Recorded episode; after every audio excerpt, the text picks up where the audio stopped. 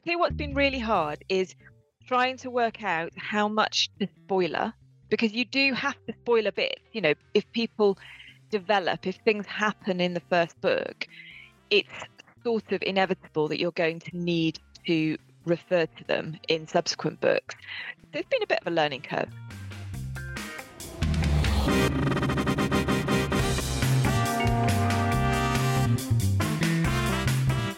I looked up some of the worst reality television shows that have ever happened. Okay, who's the daddy? And it really did feature a woman who had to spend time with 12 men, all of whom could be her biological father, and she had to find out which one it was. I mean, that is just brutal. I know several older teenagers who desperately want to be on, on Love Island. You know, that, that is kind of their their career goal. And it makes me desperately sad. It really does. Welcome to Bestsellers. I'm Natalie Jamieson. And I'm Phil Williams. And we have a returning guest today. We love a returning guest. And I just, um, I've not kept score. Have you got a chart of how many people have returned and who's the most returnee? That's not even we haven't we haven't had anybody who's done A more than two. Okay. Yeah, no, just just a double returnees, uh, which has happened a few times now because we've had Mike Gayle and we've had um, Anthony Horowitz. Anthony Horowitz. I was going to say Anthony Horowitz. uh, Uh, who else has done it twice? There'll be loads. I don't think there are that many actually, but I would say that it's been a joy to actually have returning guests because the conversations that I feel like you just sometimes dive straight in because Mm. there's a level of familiarity there Yeah, and yeah, you yeah, yeah. feel you can you don't have not that we're not not nice to people but do you know what I mean you kind of you don't have to do any small talk if it's somebody you've literally never met Yeah. Yeah, exactly. And actually, with today's guest, um, it was nice that we both had a little kind of catch up before we started going, didn't we? yeah. Clare Mackintosh is one of those people who is just a good person. Like, you know, the way she talks is so, I always find it so informative and so kind. And I feel like I learn a lot and I just feel better about life when I've been in her presence for a while. Yeah, I wonder if that's because she had um she's had two careers, so she's not always been a writer. Do you know what I mean? She was a plod Yeah. for twelve years. Could and I be. wonder if, if that's why. But yeah, I agree with you. I've done events with Clare, and she's just such a really lovely, warm spirit to be around. She is. And this, we are talking to her this week about a second book, the second book in a series that she has started. And so it's a really fascinating look at the differences between creating a standalone book where you're doing a whole new world each time and setting up a fictional series that obviously is still rooted in reality, but how challenging but enjoyable that's been. So for now, we'll shut up and let you listen to Clare. Here's Phil with the intro.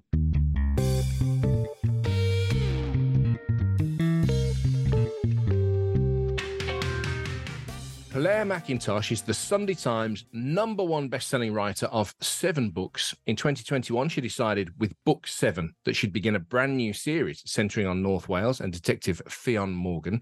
Book eight is the second in that series. It's called A Game of Lies, and we're delighted that the woman who spent 12 years with the plod before going on to sell over 2 million books joins us on bestsellers now. 2 million books. Two million books. It's wild. Does that? How do you feel when you hear someone else say that? Does it sound like they're talking about somebody that's not you? Do you know what? It it it does. Um, but then I always have a, a slight kind of grip of fear that I'm never going to sell any more books. You know that that, that number is never going to change. That's it. And in 20 years' time, when I'm old and grey and doing podcasts or whatever we have in 20 years' time, it's still going to be two million. And um, yeah, I'll feel a bit like a, a has been. A game of lies. Never. Let's let's start never exactly. Let's start with that. Um, uh, follow up to the last party. Well, not a follow up, but a second in a series. And I'd like you to talk to us first of all about the challenges of creating a series because you hadn't done that before. You created standalones. Yes, and I am I'm very much approaching this series as a number of linked standalone books in that they feature the same detective and detectives to a certain extent, although there are new ones that come and go, and it's in the same world, but you absolutely don't need to read one before the other um, because, well, for a couple of reasons. Firstly, because I'm I'm quite lazy and incompetent, and I don't think I can hold an entire series arc in my head or know where it's it's going to be going. But also because as a reader, I'm also a bit of a lazy reader. And if I come across a book that looks brilliant, brilliant premise, you know, really gripped by the um, the shout line, the cover, and I discover it's the sixth in the series, I'm probably not going to read that book unless I'm convinced that I'll be able to read it and not feel like I'm missing out on those kind of, you know, those it's almost like the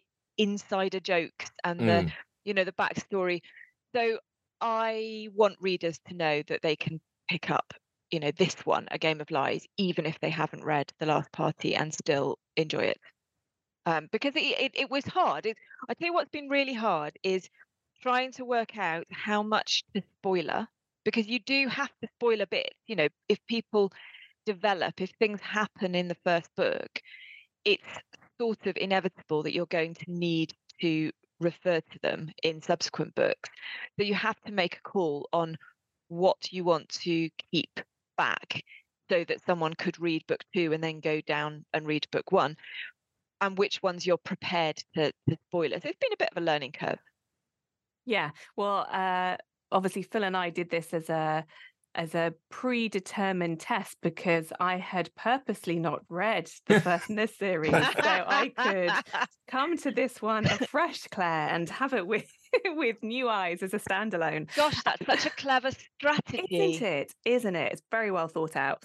Um, and yeah, I it does. It was interesting because I was reading that because you do reference because it's returning characters from the first in that series, you do reference that they've already worked on a previous case that happened and uh, hopefully this makes you feel better. It just made me intrigued as to what happened. So I didn't feel like there were enough spoilers that I knew that somebody had died, but I didn't feel that it hadn't put me off reading the first book at all. If anything, it intrigued me to do so.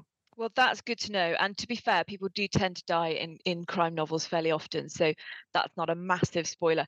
And I was thinking as well when I was writing it that when I've written previous books, so I was thinking about I See You, which was my second thriller. And that's a standalone, but the detectives in that standalone talk about their previous cases because they're, you know, they're career detectives. They mm. they have formative experiences that have brought them to the place they are now. It just so happens to be that we're not going to see those when you know there isn't a, a, a, book before I see you. We're not going to find out exactly how that case unfolded, but nevertheless, it, it had an influence on uh, the the central character. So I think some elements of backstory are going to be in every book, uh, whether it's a standalone or a series. So in this one, there's a reality TV show being filmed in North Wales. Where did you get that idea from? I, I, wonder if I am sort of getting lazier and lazier.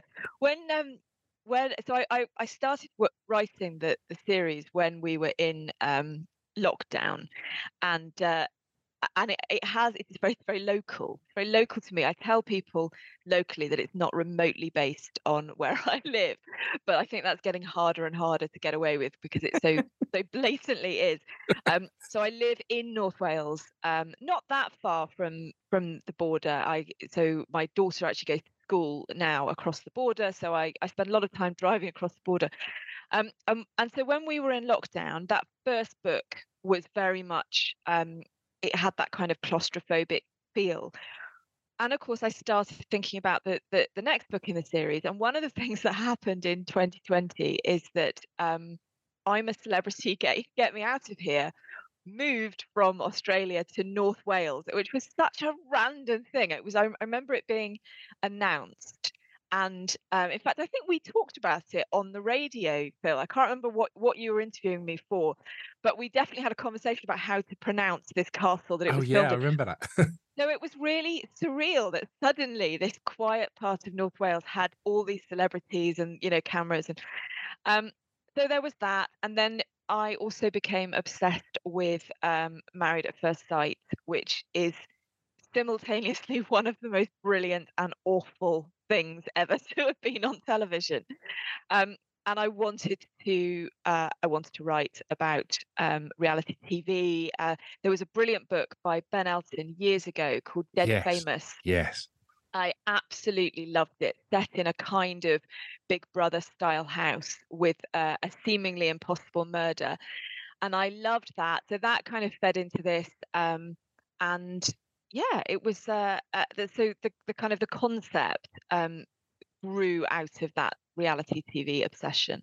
How hard was it to create? So you've created a show, and it's it's kind of quite clear. The premise of the show is quite clear in this book. So it's not like because some authors might go, "Oh, it's a reality show," and leave it at that, and then our brains do the work. But you've created a format, and you walk us through the format whilst we're trying to work out what's going on. So I'm, that's I'm I'm pitching it, mate. I am. Uh, I'm off to Channel Four. um, it's I mean it's almost it's almost two concepts because the concept that these contestants have signed up for, that the show is called Exposure, and what they've signed up for is a sort of survivor style reality TV show where they're going to be camping in the Welsh mountains and they think they're going to be doing a, a number of survival style exercises, you know, catching food and making fires and building rafts. But as the cameras start rolling, they are uh, horrified to discover that actually they've they've been conned, and the show that they're on it's still called Exposure, but it's all about secrets. And to win the game, they've got to keep hold of their secret and expose someone else's. I mean, it's it's brutal, and I I remember talk, when I pitched it to my editor, she said, you know, I I, I love it. I'm just, you know, is is it is it plausible? I mean, can we imagine something like that on on actual television? Is it is it a bit too cruel? And so to convince her that it wasn't too cruel, I looked up some of the worst reality television shows that have ever happened. Okay, and uh, and two of my favourites are um, so there was one where I can't remember what it was called, but it was one where people were recruited to be astronauts and put through astronaut training and then sent into space except that we all knew they were like flying above Wolverhampton. Um, and so they were made to look like complete idiots, which is really horribly cruel. Um, and then there was also a show which was called um, Who's the Daddy? And it really did feature a woman who had to spend time with 12 men, all of whom could be her biological father. And she had find out which one it was. I mean, that is just brutal.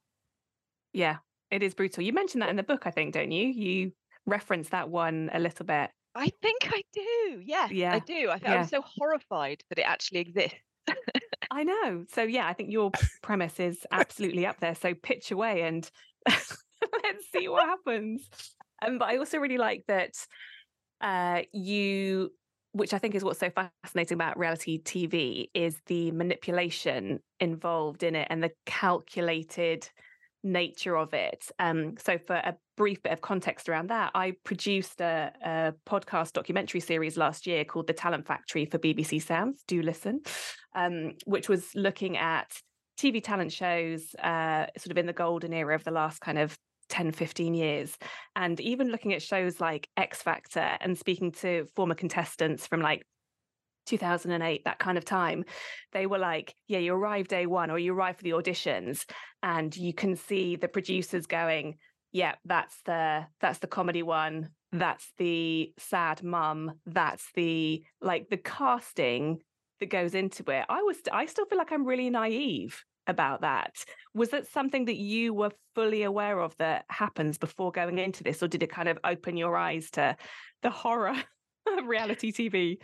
no i was absolutely fully aware of that and, and that's very much what i wanted to explore was was that awful manipulation because there's a double manipulation that happens in reality tv there's the manipulation of the contestants you know where they're um, telling telling um, certain contestants information about the others and pitting them against each other and riling them up in the way that you know we've seen on on tv um, and then there's the manipulation of the viewers where we think we're getting i mean there's nothing real about reality television um, and so the, the very occasionally there is a reality tv show where I feel it's it's fair and just. And sometimes that happens with the very first show in a in a series Yeah. where it can feel a bit more authentic. And actually I found that with uh, Married at First Sight, where the first series, the, the UK first series, was actually rather sweet. You know, there, there were a lot of people who were actually looking for love and trying to make this work. And then because I was binging it and I, I went straight on to the second season, I remember properly kind of sitting back in my chair and going, "Oh my god, what like what's happened?" Because suddenly it had the the the kind of vibe of it had totally changed and everyone was sort of airbrushed and everyone was was quite toxic and being pitted against each other. So yeah, I, I was very, very aware of that. But then last year, like a lot of us, I uh, was hooked on BBC's The Traitors, which is a totally different type of, of show. And that's something that I felt was very fair. And when you listen to the contestants talk about the way they were presented, you don't see any of them saying that they were unfairly edited or that, you know, something they said was taken out of context. It, it felt like a very fair show. But I think there's a difference between that show and the other ones you've mentioned. In the other ones you've mentioned, what's at stake is their lives. Whereas with the traitors, I felt that was a game of skill, actually. The, the, the skill was can you deceive the other contestants? You knew what you were going into, and it was testing your ability to do that. Whereas the other shows don't test any natural ability, like Love Island doesn't test any natural ability. Love Island is an absolute horror show. I my my daughter is 15 and uh, Um, watches it and I just I just want to die every time I walk past the television and hear snippets of the vacuous conversations. And I know several older teenagers who desperately want to be on on Love Island. You know that that is kind of their their career goal. And it makes me desperately sad. It really does. Yeah. I'm kind of the same. I find it really, I find Love Island particularly quite challenging because at my core, I always want to defend popular culture and see value in it. Um, I haven't seen the last few series of Love Island. I wasn't like a massive watcher of it, but I did watch one full series like three, four years ago just to kind of see if I could get into it. And I sort of did get into it for that series. But then when you realize it's just, it's just all about boys and girls and the the stakes are just setting everything on relationships nothing to do with any kind of depth whatsoever it's just with like looks and oh yeah it's just um yeah same What, what I'd like to see is I'd like to see the the 40, 50 somethings Love Island, where well they're everyone's just doing that they are everyone's just a bit jaded. Do you know yeah, what I mean? Yeah, they're doing one of those. There isn't Really? Davina McCall hosting one that's like the sort of middle-aged Love Island. I can't remember what it's called. but with 'cause- no effort, with zero effort. Do you know what I mean? Everyone's a bit Oh, out of there's gonna be effort. Yeah. I want the zero effort. I, I want the kind of the challenges about who's going to empty the the compost bin. You know, like uh, it's in the house, and you're you've managed to squeeze in one more tea bag each day, and you've got this kind of battle of wills about who is actually going to take it Exactly. out. That's what I want That's to see. exactly. You have two minutes as a couple to load this dishwasher and agree on how it's loaded. Your time starts now. Yeah, Show me that. You've also got like uh, see how long if you put stuff on the stairs for your teenagers, uh, yeah, will it stay there until it like gathers moss, or will it actually get taken upstairs at some point? I want yeah. to read a quote from Ffion which sums this up, and, and I wanted to ask you about it, but I feel like you've already answered this, so we can just do the quote. I feel like we're really clear, clear on where you are with reality television. Uh, Ffion says quite early on, but they haven't, ma'am. Reality TV is the modern day equivalent of taking your knitting to an execution. Half the UK will be watching this tomorrow, desperate to see someone's life torn apart. And uh, the reason that's so prescient is not just about reality TV, but it's also about us, isn't it? It's about us. It's about the fact that we can sit here and snide at all these shows, but actually, we're probably watching half of them. Yes, it is. It is about that. And actually, I so I mentioned um, Ben Elton earlier, and uh, one of his other books um, is called Popcorn, and it's um, the mechanic of it uh, ends up with uh, a woman, an- Oscar winner, I think, in her very very palatial home, being held uh, hostage on live television. It's being kind of hijacked live television, and she's going to be killed and the hijackers, hostage takers, whatever they are, basically say, um, if if you all turn off your televisions, I will save her life. And they've got a um, a sort of live I don't know, monitor of how many people are viewing. I can't, it's been a long time since I read it. And of course, nobody switches off. So Mhm. we have the power to save this person's life, but we're not going to because fundamentally we're sitting there with our popcorn watching, you know, we're, we're rubberneckers. Mhm. Um, and it is a horrible fact of the the kind of the human psyche that we want to do that. Yeah, to, to counteract that briefly, uh, X Factor went away because people did switch off because the format I think became so oversaturated in society and the the cruelness of seeing often quite young kids have their dreams shattered in front of them. what was that round in that in X Factor? I thought were the cruelest. Was it the chairs? This yeah, the seven chair challenge. I think that's what it was called. Yeah, where five chair, yeah, seven chair challenge. Um, yeah, I, where I you- felt sorry, really sorry for Dermot O'Leary having to front that. Mm, You could tell even he was thinking, "Well, this is a bit rough."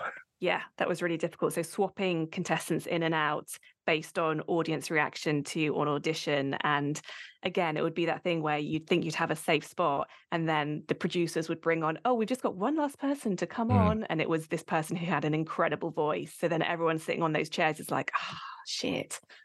Okay, and then they just have to pluck one off. It's just the, yeah, That is horrible. There was a um a reality TV show where the um the contestants believed that they were doing a, an X Factor style show, and so uh, you know as they got through the semi-finals, quarterfinals, and then the finalist was you know thought they were the best singer, and then it was broken to them that actually the competition had been to find the person with the worst voice. And so imagine getting through to what you thought, Phil, what?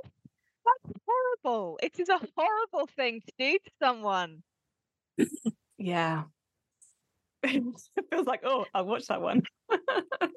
You're laughing at that. Well, yeah, it's quite.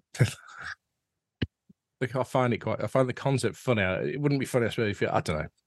There I is think the hard- also a, a Yeah. threshold, isn't there, about if you, regardless of whether it's a new show or an established show, if you put yourself forward, I, I'm fairly certain that none of us have applied to be on a reality show, have we?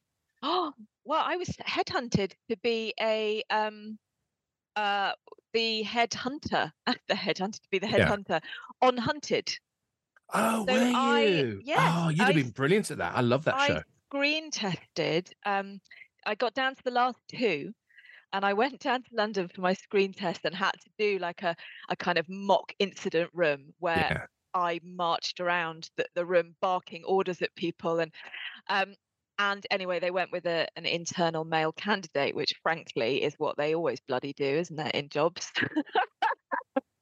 Yes, when it was is, this? Blake. then? Yes, it was is. this? Um, this would have been a while back. Would it? Was this when the fella? I can't. I know he's not. I've met him. The guy that used to do it, Peter Thingy, isn't it? That who it was. yes so and the, then they've, the, they, but they've replaced him now with the ACC from one of the forces up north. Have you seen that? She's actually No, still I- doing the job. I can't I can't watch it after that because I was I was Too so incensed that I'd been passed over Also, you'd have had to be nastier than I know you to be. Do you know what I mean? They kind of like them to be pantomime villain coppers. Yeah, and and to be fair, I think that's probably why I I didn't get it. Um, because I I don't I, I never led like that. I never managed like that when I was in the police. You know, I I was a a kind of I was quite a nice boss. Um, and barking orders isn't my style. So no, it was it would never have worked for me. But it was quite a fun experience. Yeah, You, it's you'd have interesting. found just yourself saying things like, "They're mugging us off. I want ANPR now." It's really not my style. yeah, no, and uh, but it's an interesting point as well that I'm I'm kind of glad that you didn't do it because you might have had to compromise who you are to do that. Like similarly, like I remember early on in my journalism career, getting promoted and uh, my not very uh, empathetic boss at the time saying telling me that I needed to shout at people more because that's the only way to gain respect. And I was like, I don't think it is. That's oh, that's awful. Yeah. No, I think fundamentally I just uh, will stick to writing books rather than trying to be on television. so we've we focused a lot on the reality TV. It's, it's I mean, it's a large part of the story, but um, Dave's a big part of the story as well, isn't he? Oh, Dave. Where did- Dave. Explain is who Dave is and where Dave came from. You know what's making me laugh about Dave is that that a lot of people who have read advanced copies of A Game of Lies are being sort of very coy about who Dave is. And I, I, I never sort of said, you know, don't say who Dave is, but No. they've collectively taken it upon themselves to just say things like, I'm so glad Ffion's got Dave in her life now. Ah, Um, and it's like a kind of teaser. Anyway, I am going to spoiler it because Dave is is not a new man, but but a dog. Um, I just think I mean everyone should have a dog. I've got three, which is is too many. Um, but uh, you could argue that Dave is one too many because he has a lot of problems. He's um, uh, he has separation anxiety. Uh, he has awful flatulence, um, which is not so much of a problem in the Welsh mountains, but when Ffion takes him to work, which she does quite often because you can't really leave a dog that howls and eats the sofa when when you go to work. Um, then that's a bit of a problem. Uh, but he is lovely and he loves Ffion very much, and he plays quite a big role in the book. So I is think that's Dave- maybe that's why people have been coy, isn't it? Yeah. Because of the role. Yeah, I suppose. I suppose, and and obviously, I wouldn't, you know, talk about exactly what he does or what Ffion does, or um. But yeah, he's he's a major character, um, and I love him. So which of your dogs is the one that has the flatulence problem? Oh, I've got three spaniels, so they all they all fart like absolute troopers. Um, no, he's kind of base. So Dave is a rescue dog of indeterminate breed, who I think is described as being the size of a small Shetland pony. Um, he's very sort of hairy and fairly ugly, and he's based on a couple of very large, lovable, ugly rescue dogs that I know. Um, but he just sort of took on his his own personality, really. Shall we hear a bit? Would Yeah. you like to read us a bit of the book and then people will get a greater flavour for it? Where are we joining? So we are in um, Ellen Morgan's house. So Ellen is Ffion's mum, and Ffion's gone round there. She doesn't live there anymore, but she's got no food in the house, so she's back at mum's. And they are watching the very first episode of Exposure. Welcome. The presenter gives a dramatic pause. To Dragon Mountain. The contestants' cheers are drowned out by the chorus of It's Penethraig from Ellen's lounge, almost certainly echoed in every house in Cwm Coed, Ellen thinks. Dragon Mountain, indeed, Bobblebach. They were going to use the Welsh name, Caleb says, but Roxy couldn't say it properly. If people can't say it, they shouldn't be on it, Ellen says tartly. Ladies and gentlemen, Roxy Wilde has a twinkle in her eye. You think you're here for a survival show, don't you? There are shouts of yes from some of the contestants. Pam and Ryan exchange uneasy glances. Roxy delivers her punchline with panache. You're wrong. What does she mean? Ellen waits for Caleb to explain, but the lad looks as confused as the rest of them. All of you have a secret, Roxy says, something you've worked hard to conceal from your friends and family. The camera closes in as she smiles wickedly at the seven contestants. You're not only competing for cash, you're competing to keep your secret. You're competing to avoid exposure. Holy fuck, Ffion says. Nice. Now, I wanted to ask you those the seven contestants are just in the the show. Then you've got some other coppers that are significant to this. Uh, you've got Ffion's ex-husband, quite significant in this. Um, you've got some peripheral characters around the production of this reality show, all quite central. And the key to me as a reader is I've got to instantly latch on to all of them and know who they all are rather than be a mishmash of names. How difficult a job was that for you as a writer to make sure that each of these had something that I could go, oh, yeah, that's that one. That's the teacher. That's the blah. That's the this.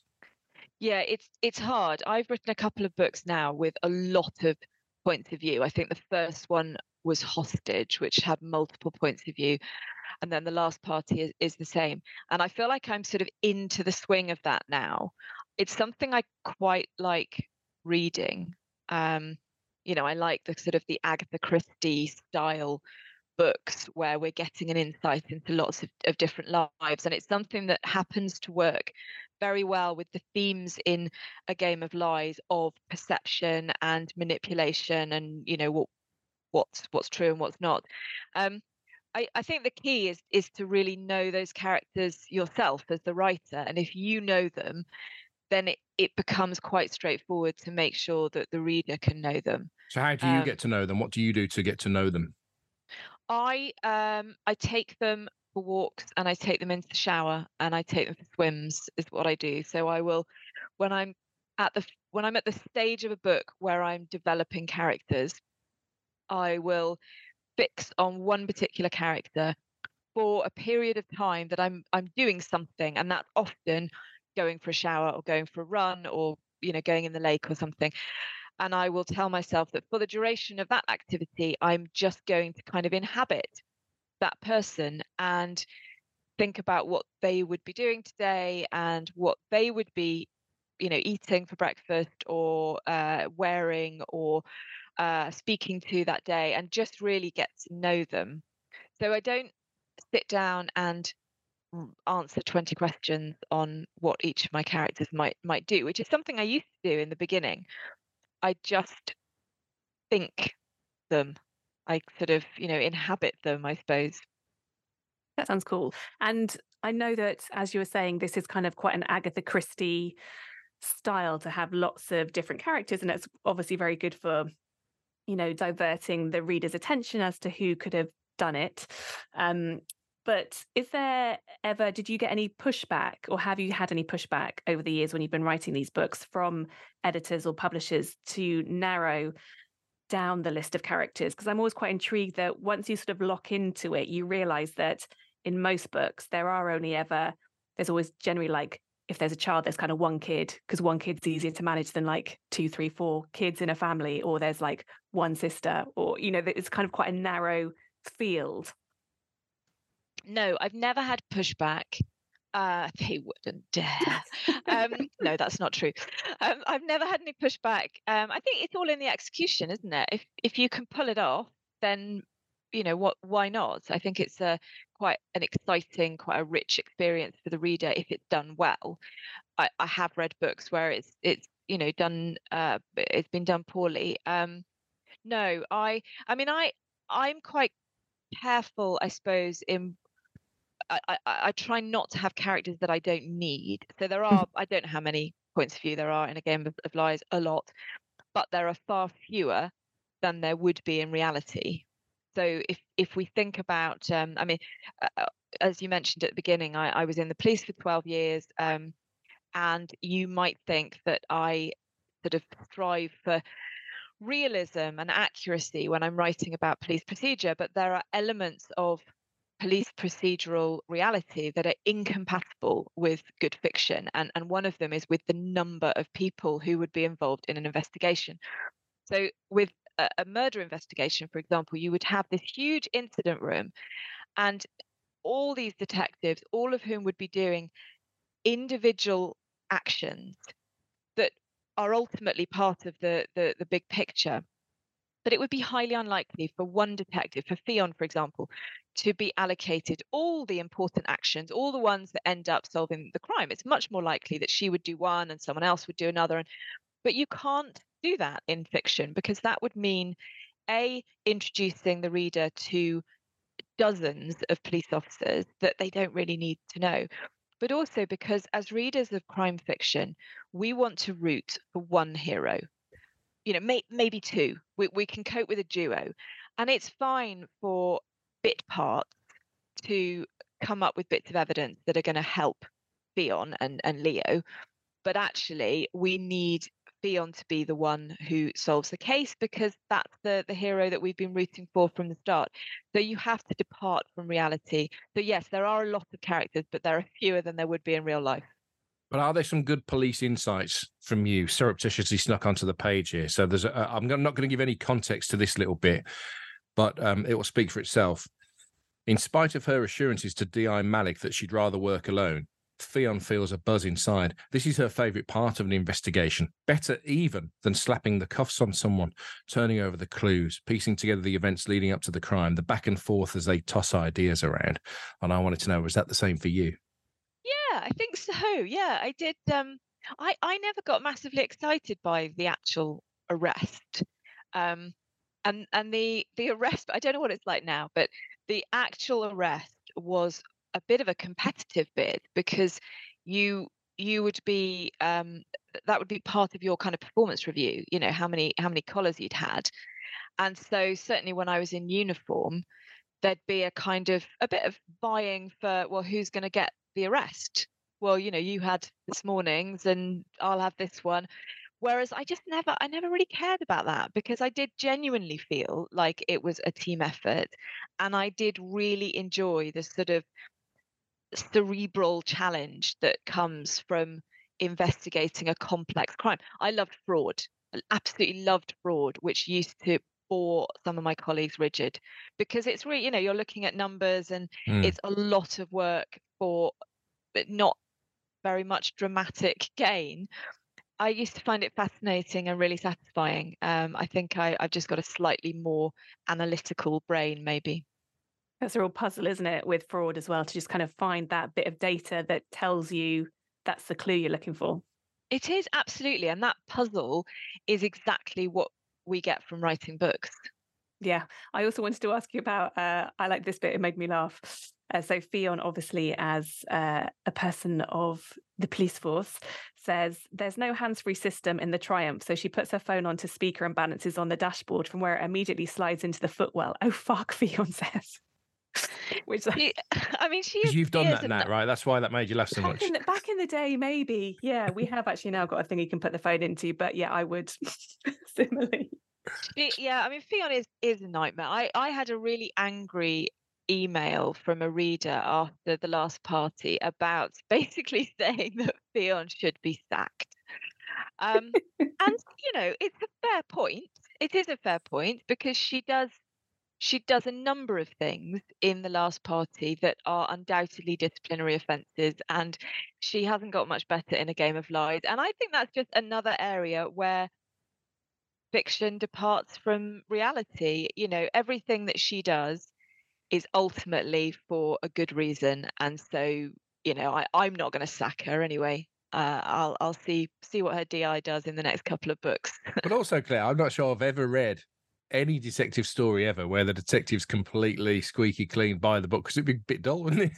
It would be so boring, so boring. Can yeah, you imagine if that... you got a letter from a, a, reader saying, "Clare, I feel in the next book you should give Fiona a commendation." oh my god! I mean, it's just ridiculous, isn't it? No, I mean, the, every every character in fiction eh, is a kind of almost a sort of a caricature. Is is bigger and, and sort of bolder than real life, aren't they? In the same way that I never really came across more than a handful of baddies in, in my policing career who were kind of I don't know, Machiavellian, moustache twirling, mm. evil masterminds. In mm. fact, to be honest, I don't think I met anyone like that. They were mostly all a bit thick. Um, and do you mean the villains now or the couples? Boring. The villains, the villains. Maybe a few of my colleagues as well. Um, but you know, most most criminals are they're not particularly bright. That's why they get caught. You know, it, it's quite rare to come across these these real. I mean, of course they exist, um, but but in fiction we make our baddies baddier and we make our, our detectives you know the maverick and mm. we just we make everything larger than life so where are where is your head now in terms of what you're writing? And even if you said at the start that you haven't planned out a full arc for this series, do you have kind of little markers that you'd quite like to explore in a number of books for Ffion? I do in terms of her personal life. So I knew where she would be at the end of A Game of Lies before I started writing it. And I know where she'll be at the end of book three, which I'm working on at the moment. Um, I don't know where she'll be after that, and I'm not sure what she'll be investigating. Um, yeah, it's it's it is quite vague. It is quite vague. Are you enjoying writing a series? Because again, I think when we've spoken to other people on this podcast, there are some people that love that jumping into the worlds already created mm. so they mm. can just play with the story and then others who really like creating that that fictional world as a standalone each time are you kind of trying to find a halfway happy place between those maybe yes and i i think i would like to alternate and write standalones and and the series i um I thought it would be easier to write a series because of what you've just said. I thought the world is already there and you just give them a new case to solve. And I don't and maybe there that's the case for some series, but it, it that doesn't seem to be how it works in in this series because the the the world the world is kind of different you know the the the world in each book is actually a very small world eh, within a much larger world so although the the geography hasn't changed you know she's still in north wales she's still on the border between england and wales. Actually in the book i'm writing now is based around a whitewater rafting centre where a, a body's been found in an upturned kayak. Well that's the world of rafting. That's a far cry from the world of reality television or the world of you know the luxury resort in in the shore in the last party.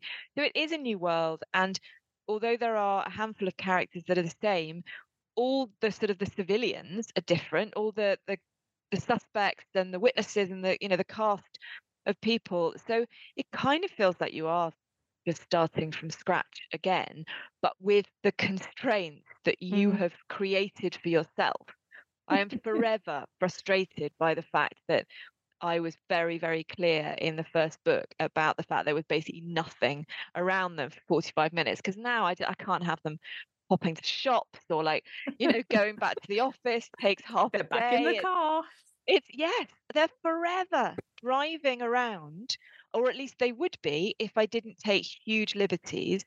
So, for example, in a game of lies, they basically set up an incident room at the the the place where the, the murder happened, which just would not happen. But it hasn't happened otherwise they're you know they're they're 20 miles away on the other side of the mountain and everything's being done by phone or online. Talking about petrol prices and exactly. It's just you know it's not good for the environment.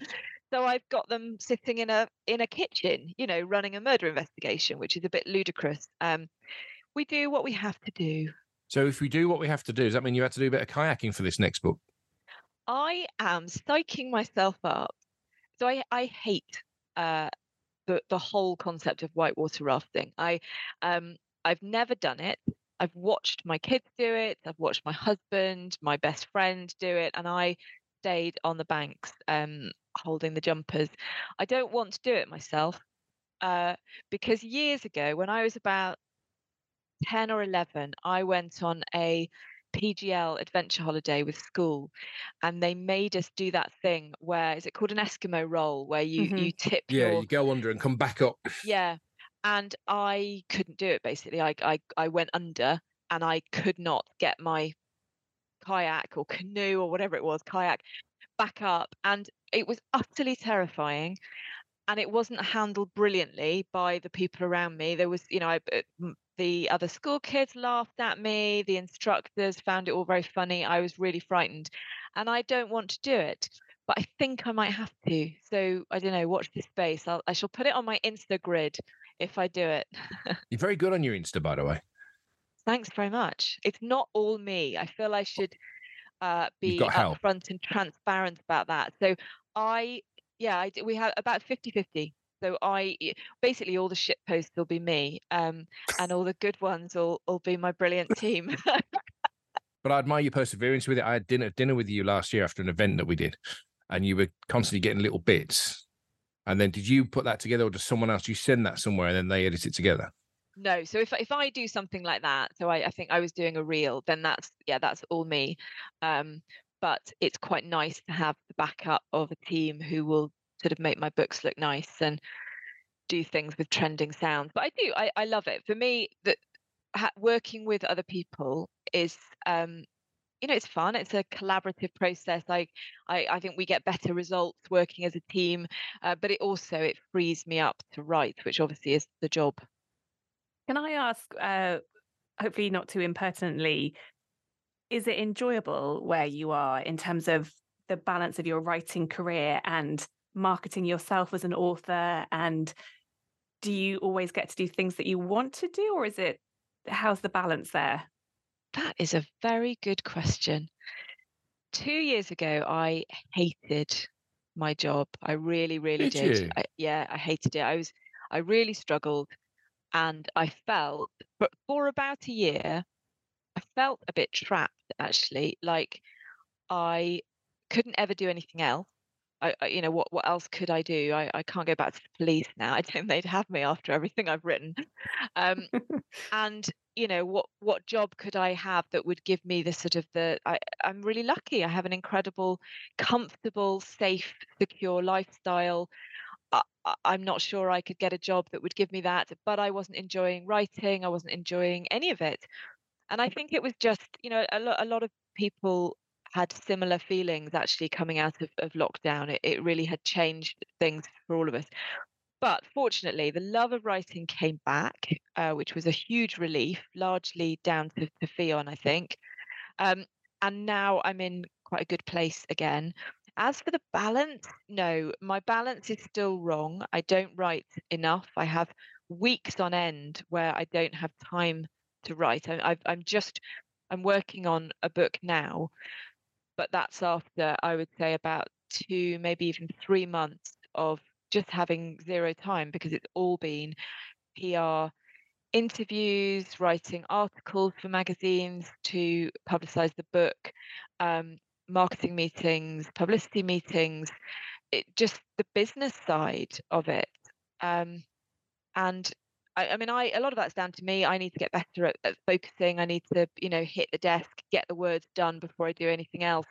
Whereas I have this this kind of um, mentality where I want to clear the decks. I want to do the emails. I want to answer the tweets. I want to do all the like the little bits, and then my head is clear to write. But of course, you've never done all the little bits, have you? Because they just keep coming. Keep mounting, and also, Clare, I wonder if part of that is because you're still relatively new to series writing, where somebody like Lee Child sprung to my mind there, and I've interviewed Lee several times, and his year is mapped out meticulously. So he knows that between this month and this month it's promo, this month, this month it's writing, then it's edit, then it's books out, and then that cycle just starts again. And I wonder if it starts to find a pattern for you as you get used to doing these, you know, if you're going to go one a year with these.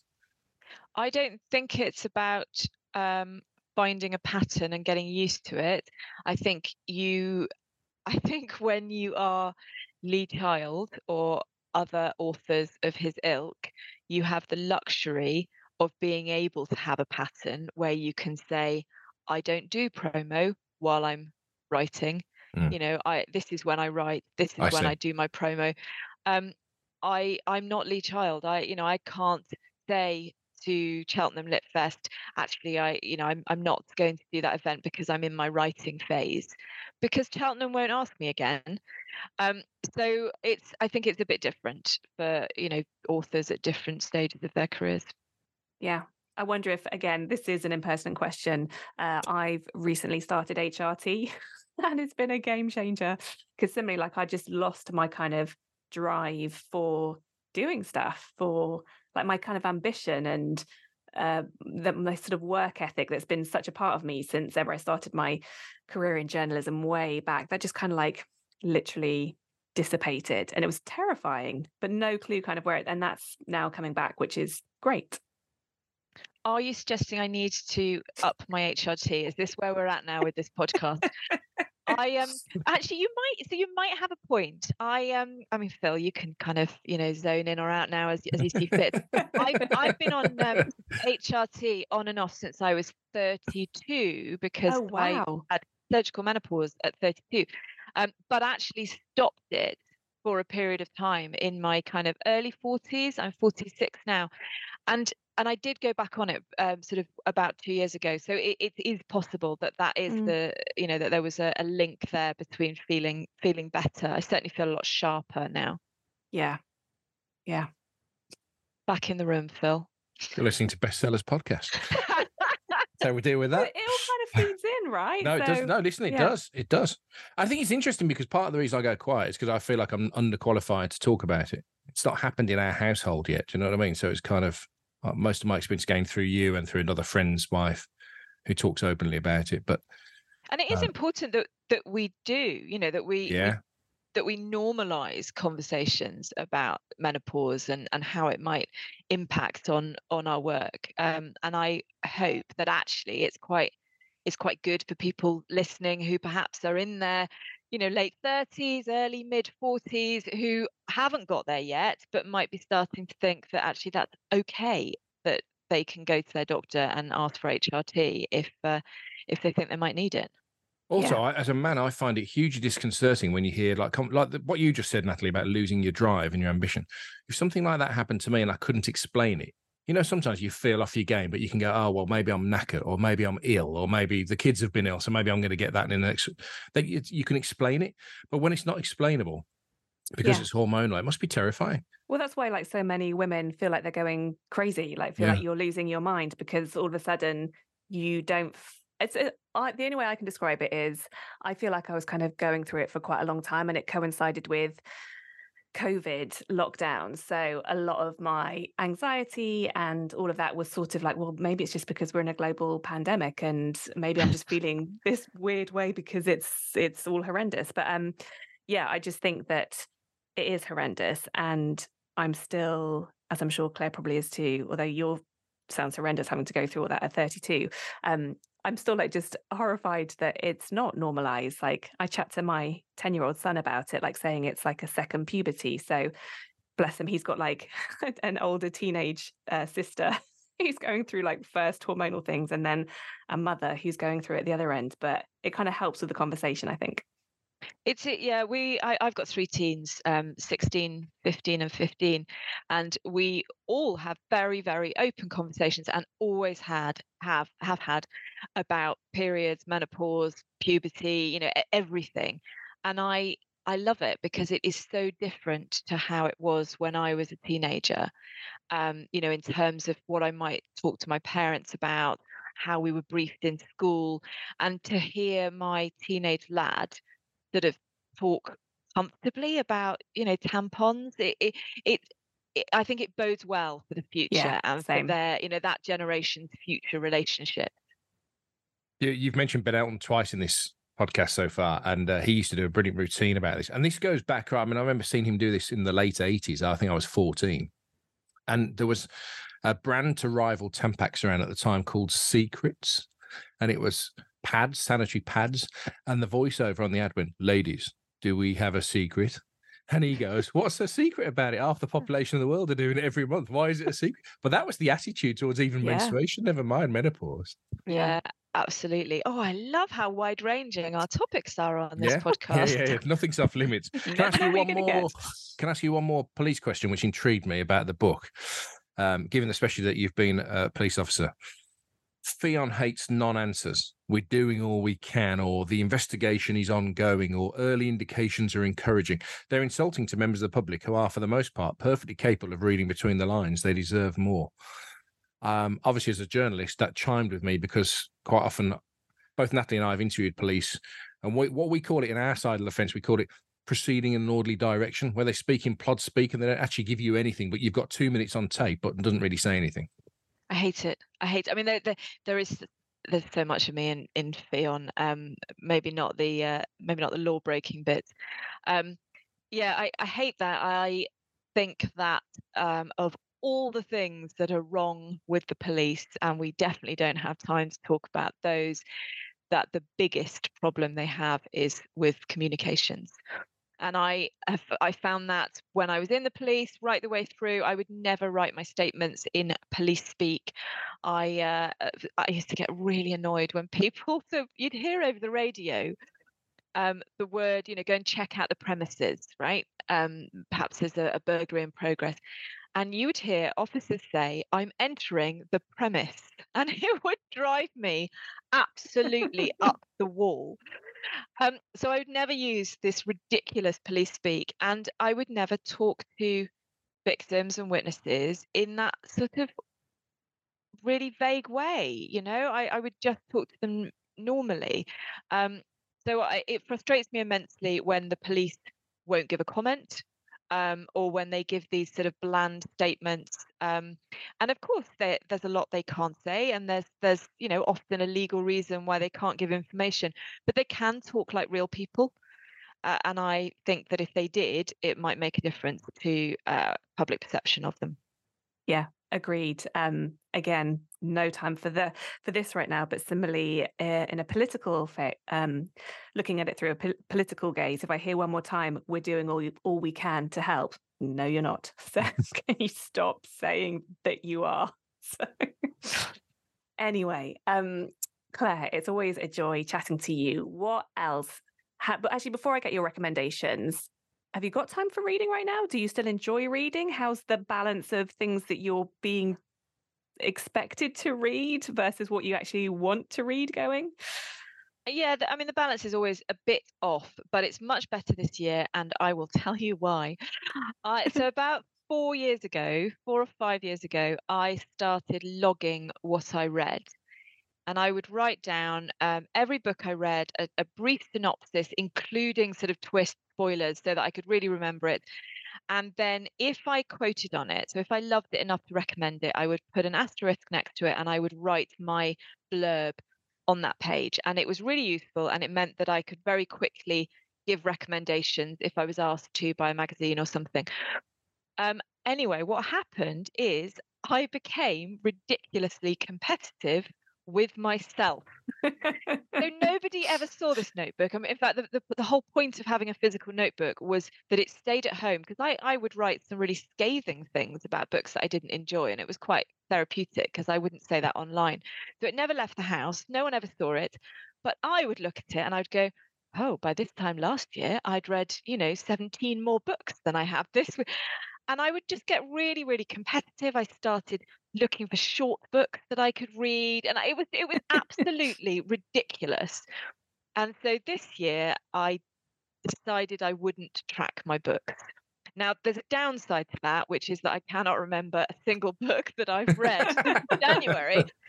But the upside is that I'm just reading for pleasure, really. And sometimes that pleasure is picking a book from a stack of books that I've been sent by publishers to read. Sometimes it is uh, choosing a book from a bookshop, but I'm reading when I want to read and what I want to read, and it's lovely. That's cool. So, what would you recommend that you have been reading lately that others listening might enjoy? So I've got two books, and one was a book that was sent to me, which isn't out yet, but is imminent, and it's the new Shari Lapena. Everyone here is lying. Now, Shari Lapena, I just think is is the absolute queen of suburban domestic suspense. She makes these ordinary streets utterly chilling, and everyone here is lying is absolutely her best book yet. So it's set in a suburban neighborhood and um, it's about a child who goes missing and a father who lies about it because the father was up to no good at the moment where the daughter went missing. So everybody is lying, and it is just, it's, uh, yeah, utterly gripping. It felt very much like something that could happen, you know, if not to you, then to your your neighbours. Uh, and I raced through it. So that is Everyone Here is Lying by Shari Lapena, and it is out now. The other book um, that I'm just coming to the end of, and this is just something that I, so I was working in Lingham's bookshop. So I know um, Lingham's. I've done loads of events with her. I know Sue there. She's a friend oh, of mine. She's a lovely, wonderful woman and such a force of energy. She is. She's fabulous. And she invited me to work behind the till for Independent Bookshop Week, uh, which I just jumped at because um, doesn't everyone want to use a till? I mean, I don't know what it is. It's this obsession with pressing buttons. Anyway, I loved it. You know, scanning things, beep, beep. Um, so I was working. Get, I did not get stressed if like something doesn't go through and then there's like a queue and you're like, it was. I didn't have a queue, fortunately. Um, the only thing that stressed me out is is fortunately everyone paid by card. I was terrified someone would pay by cash, and that they would do that thing where just at the last minute after you've rung it up, they say, I've got the 5p if that yeah, helps. Yeah, yeah, yeah. yeah. and, and it would not help, reader. It would throw me into panic so I was worried about that, but that didn't happen. Anyway, while I was at Lingham's, I bought a book called Patricia Wants to Cuddle by Samantha Allen, which is, I mean, uh, it's quite hard to explain. I have um, seen it described as the lesbian Sasquatch book you didn't know you were waiting for. it's it's set in a reality television show called The Catch with contestants, a bit like The Bachelor, contestants competing for um, dates with this eligible young bachelor. Um, and uh, while they're there, they basically meet uh, Patricia, who is um, a, a, a yeti, a lesbian yeti in the woods. It's I, I can't really describe it. It's funny, it's edgy, it's a little bit weird. Um, it's very very good. Sounds Um, great. so- you know? When I you first said that, right, I thought is this is some hip phrase now. And what is a lesbian yeti like? I don't know. I've never heard that phrase. But you mean a literal yeti? Because I've just seen the cover and it's a furry cover. Yeah, no, an actual an actual yeti. Yeah, it's yeah. not yeah, it's not some edgy term for, Right. for some some young person. No. So that's Patricia Wants to Cuddle by Samantha Allen. Right. Weird and wonderful. The Shari LaPena, um, that has been mentioned to us. So maybe we will pay this forward and get Shari on for that book. Uh, she I did her first radio interview with her first book back in the day. So um, it's interesting that you've recommended that. So we quite like to of like- take an author recommendation, don't we, and then yeah, follow up on we it. do. And and a similar way, I was going to say, in terms of, you might have heard about this book. We had recommended to us. I can't remember who recommended it now. Was it Cecilia or Beth? I can't remember. Um, a book called Shark Heart by I think it's Emily Habeck, uh, which is uh, a love story about uh, between a couple, and the man in the couple realizes he's slowly turning into a shark. Okay. Yeah. Similar thing. Like I'm I'm about sort of a third of the way in and you're there. Like it's it's written in such a touching way. And is it is it you're enjoying it then, obviously? Yeah, loving it. Loving it. So similarly, I'm kind of I'm I'm into this like Yeti cuddle book. Brilliant. I love that. I haven't started it. Um, Clare, thanks so much for coming back. We love you on this podcast. I hope you know that. I hope you know that how much we love you. Well, I do now. Thank Yeah. you. I love you too. Yeah. yeah, and I And I- haven't stalked you yet for a drink yet, but it will happen. Oh my God, let's do it. I would love that. in North Wales, and then you'll end up in a centre of a Ffion plot somehow. We could, um, I mean, if you'd like to come whitewater rafting with me, Um, I'm good, thanks. Why not? Why don't you want to do that now? I think it'd be great for you. Uh, I'll see, film I it and lo- then we'll put it I all over do the socials. love- I l- love a water slide. Like in terms Yeah. of a theme park, a water park is my preferred location. Going down like slides and like leap to leaps and stuff, like in a tube. Um, but the white water rafting, not so much. Mm. Yeah. You never know till you've tried it. yeah. A Game of Lies is out right now. Go and devour it and go and imagine yourself on this reality show. And in the meantime, Clare's off to Dave to push this to see whether Dave will commission it. watch this space.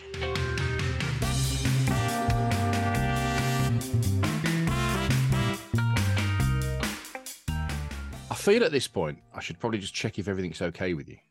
Because, Why? Well, because with Mike Gayle, you Yeah. nearly put him off writing for life.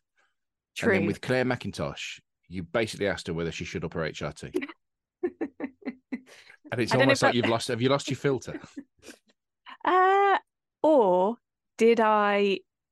Is this actually the real me? Uh, I don't know. Yeah, my husband James has said that a few times as well, but I think it might just be stage of life, and not that I don't care what I say, but I just, I don't think I'm saying these things unkindly. I'm just really interested in the heart of the matter, you know, and I'm not afraid to go there. But I would actually say in my defense, I think I've actually always been like that. I maybe just disguised it a bit better because even when I was doing loads of interviews with huge film stars and uh, musicians back in my Radio One days, my uh, friend Fran, who's still a really good friend of mine, she always used to say to me, I was kind of like a, like a, like a soft assassin, as in I'd do these interviews and be really smiley and chatty and warm, and then at some point I'd be like her and just Bang, have this killer straight question. Yeah, yeah, yeah. yeah.